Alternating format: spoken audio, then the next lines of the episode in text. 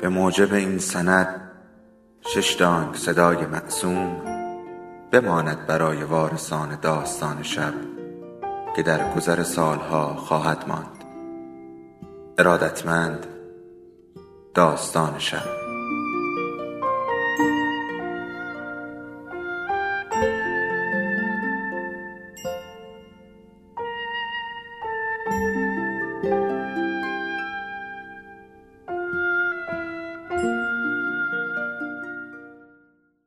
یکی بود یکی نبود.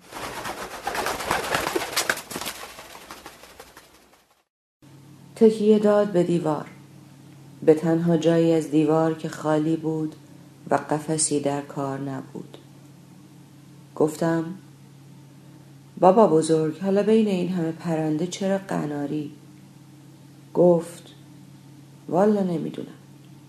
گفتم یه بار چیزایی گفتی از قناری و امو حسین و تشت. درست یادم نیست. بچه بودم خیلی. مثل اینکه از همون موقع عمرت رو گذاشتی پای قناریا. لیوان چای را گذاشت زمین و خندید و گفت خواستی دوباره میگم. چطور یادش افتادی. ساکت شد و سر تکان داد. دستهاش را چند بار روی موهای سفید تنک و کوتاه سرش کشید. گفتم نمی‌خوای اینا رو جفت بندازی؟ این نره بد جور سینه چسبونده به قفس. ببین داره پراش رو می‌کنه. دستش روی سرش مانده بود. گفت این خیلی پدر سوخت است. کو تا آخر زمستون. شب عید جفتشون میدم. ابلغه با اون کمرنگه فری هلندیه با اون رسمیه. جوجه ای بگیرم که بیا و ببین.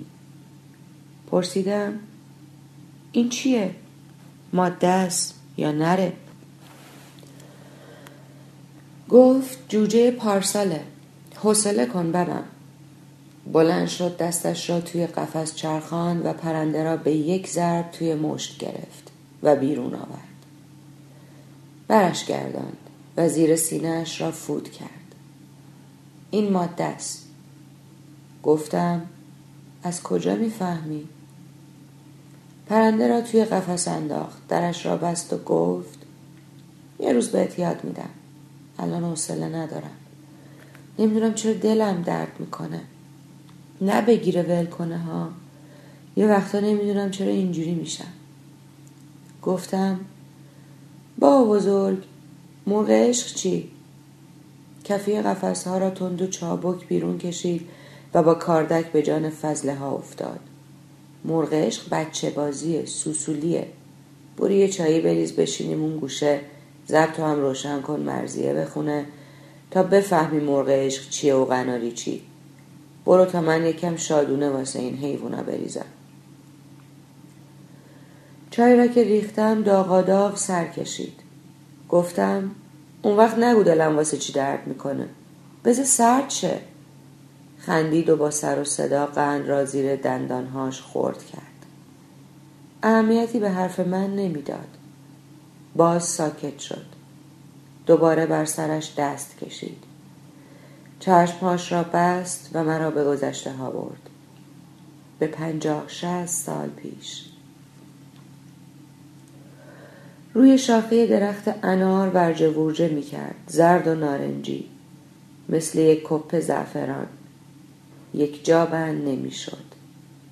سرش را میچرخاند طرفی و با جست و خیزی کوتاه زیر آواز می‌زد درست نمیفهمیدی کجا را دارد نگاه می کند.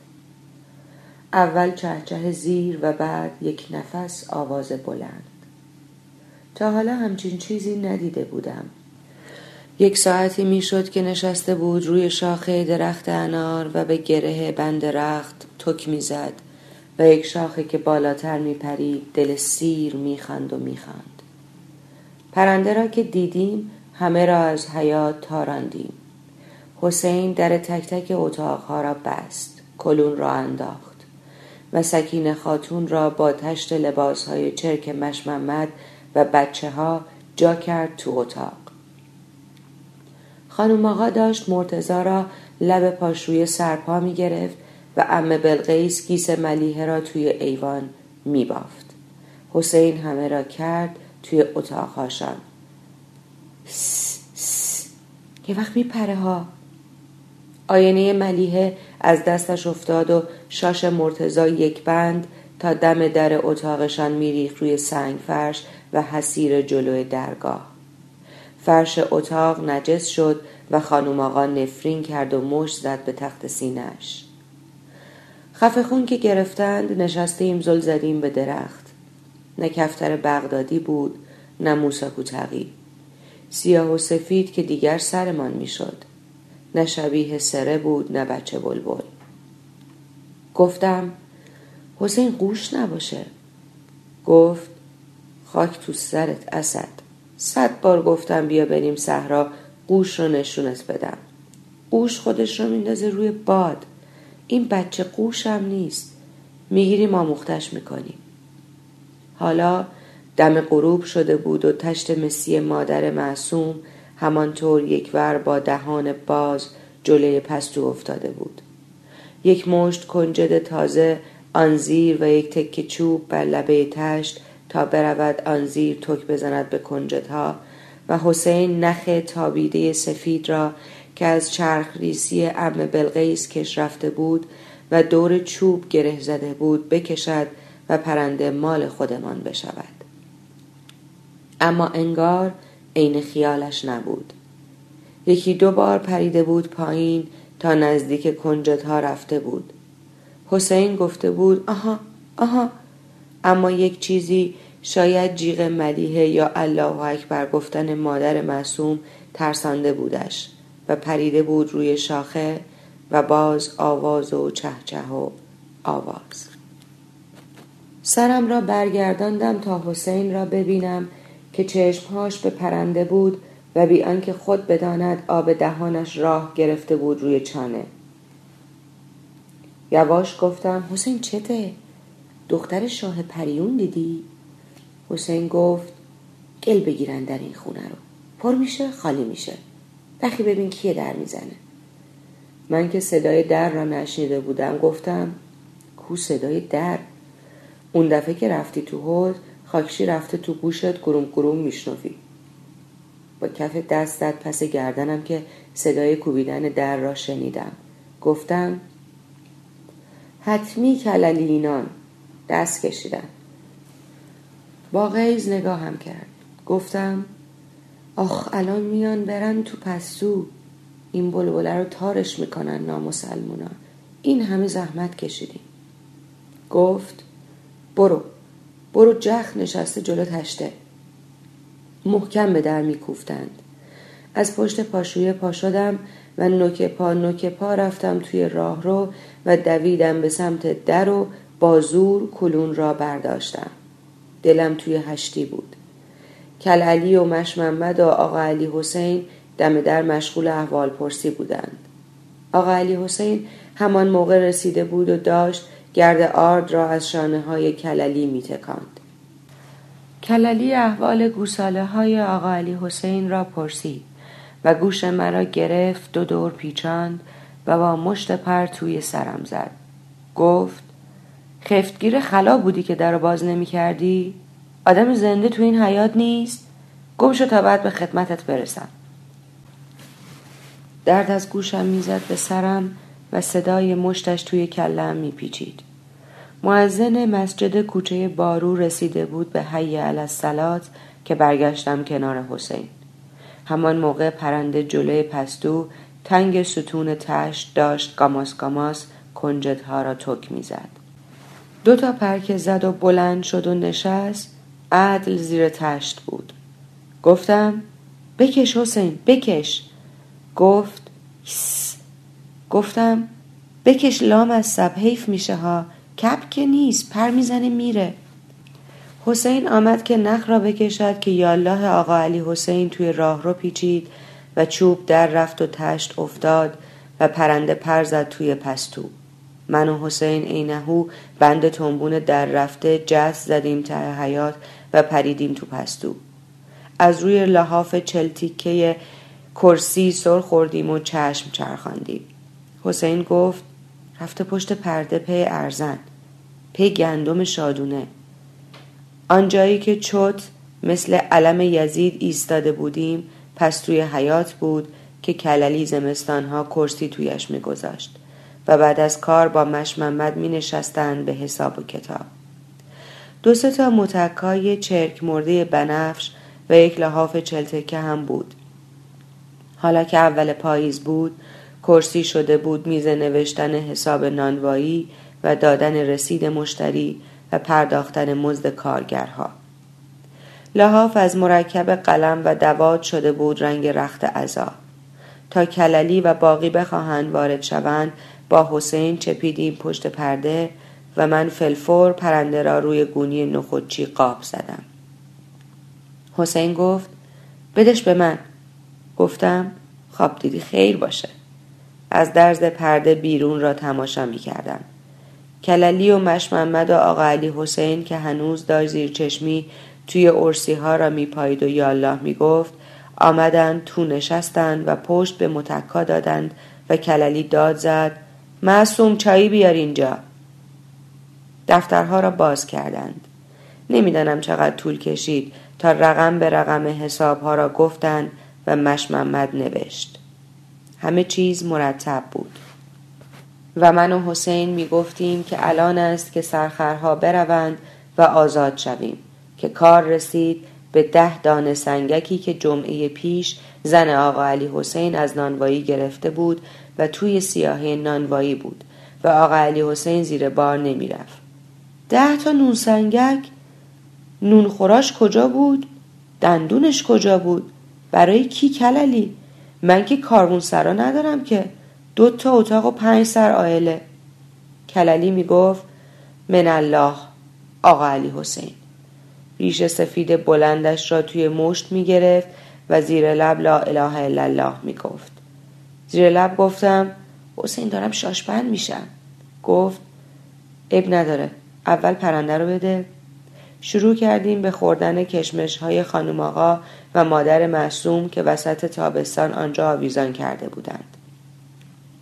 هنوز به دست نیامده بود اما می‌زدیم تنگ نخودچی ها شب هم شده بود اما کسی سراغ ما را نمی گرفت حتم می گفتند توی کوچه خیابان دنبال قاطرچی ها افتاده ایم. دعوای کللی و آقا علی حسین همچنان ادامه داشت و مش محمد چرت که به دست میانجیگری می‌کرد.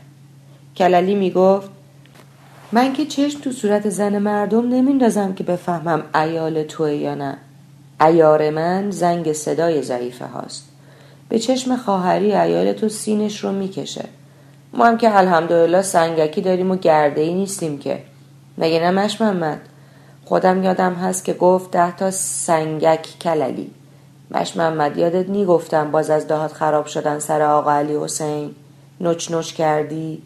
به این برکت آقا دلم سوزوندیم برات. به این سوی چراغ. آقا علی حسین دست به گیوه هاش زد و گفت آخه کربلایی یه چیزی میگی که جز محالاته والا ما تا حالا خبر نداشتیم که زنمون سینشون صدای سنج روز آشوراست. دومندش امسال اصلا از دهات ما احدی شهر نیامده که کللی حرفش را برید. من گفتم حسین من دیگه نمی‌تونم. داره میریزه. گفت اول اون پرنده رو بده به من. گفتم او کی؟ پرنده را توی مشتم وارسی کردم. گفتم زبون بسته تشنه است. له له می‌زنه.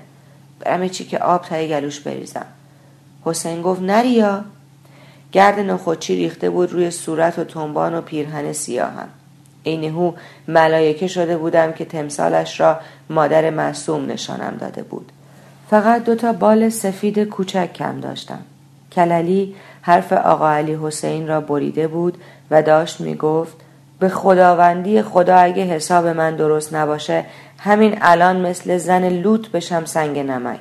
حساب من درست بنده خدا درست. اینجا که رسید پرده را کنار زدم و ناقافل پریدم روی کرسی و فریاد کشیدم. درسته درسته. هوا تاریک بود و چراغ گرد سوز لب تاقچه میسوخت آقا علی حسین و مش محمد به یک نگاه پس افتادن و با کللی چشم تو چشم شدن. کللی زبان بر لب و دهانش می‌کشید و خیره به من مانده بود.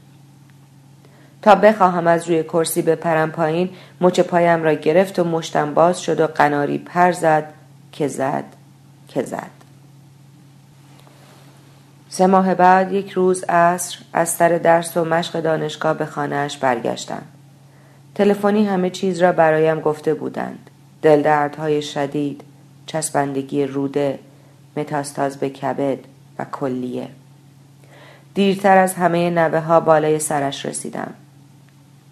اول رفتم به اتاق قناری ها تک و توک طولک بودند.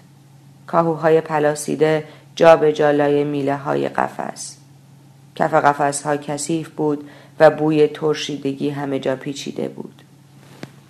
جابی ها نصف نیمه بود و پوست تخم و مرغهای آبپز وسط قفس ها ریخته بود. شب عید آمد و خبری از جفت انداختن نبود. امسال می‌خواست دانه رنگی بدهد جوجه قرمز سیر بگیرد. داد زدم میسم یکم اصل بریز تو آب اینا. همشون رفتن تو لک. از پله ها بالا رفتم. در نیمه باز بود. پیرمرد گوشه خوابیده بود با پاهای ورم کرده رگهای بی انتها و صورت رنگ پریده.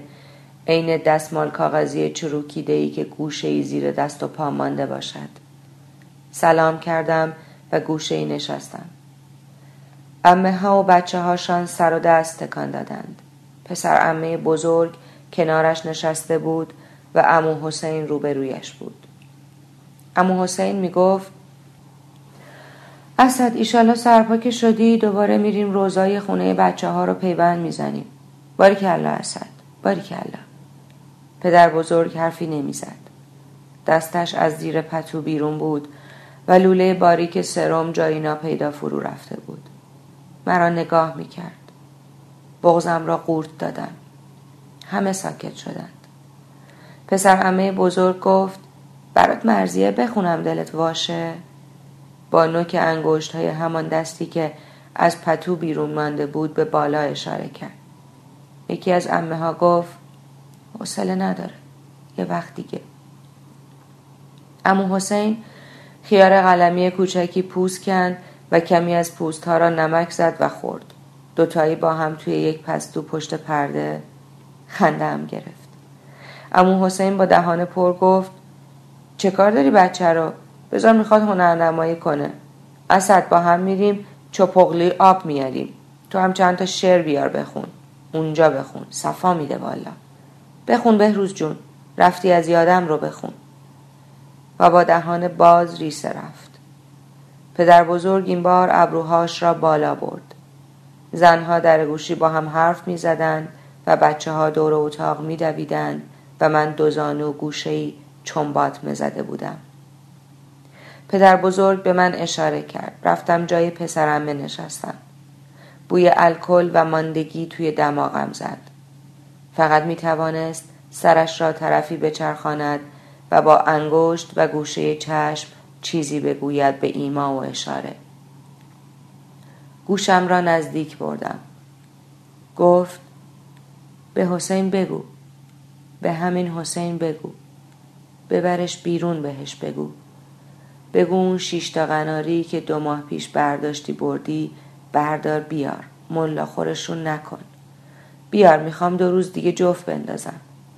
خودت هم پامیشی میری خونش قناریا رو می‌بینی. نفسی تازه کرد. مثل غریقی که تا لحظه دیگر زیر آب می‌رود. سه تا تبریزی دو تا زرد یه ابلق. جوجه بهت نده ها این خیلی زرنگه. برو بابا جون. جلدی برمیگردی می‌خوام نر ماده هاش رو نشونت بدم.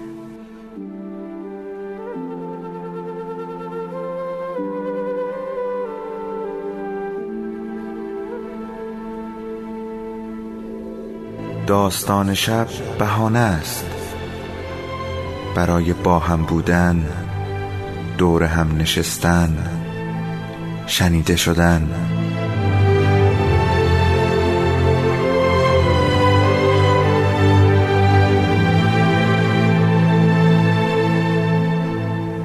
صدای افسانه ها رو میشنوین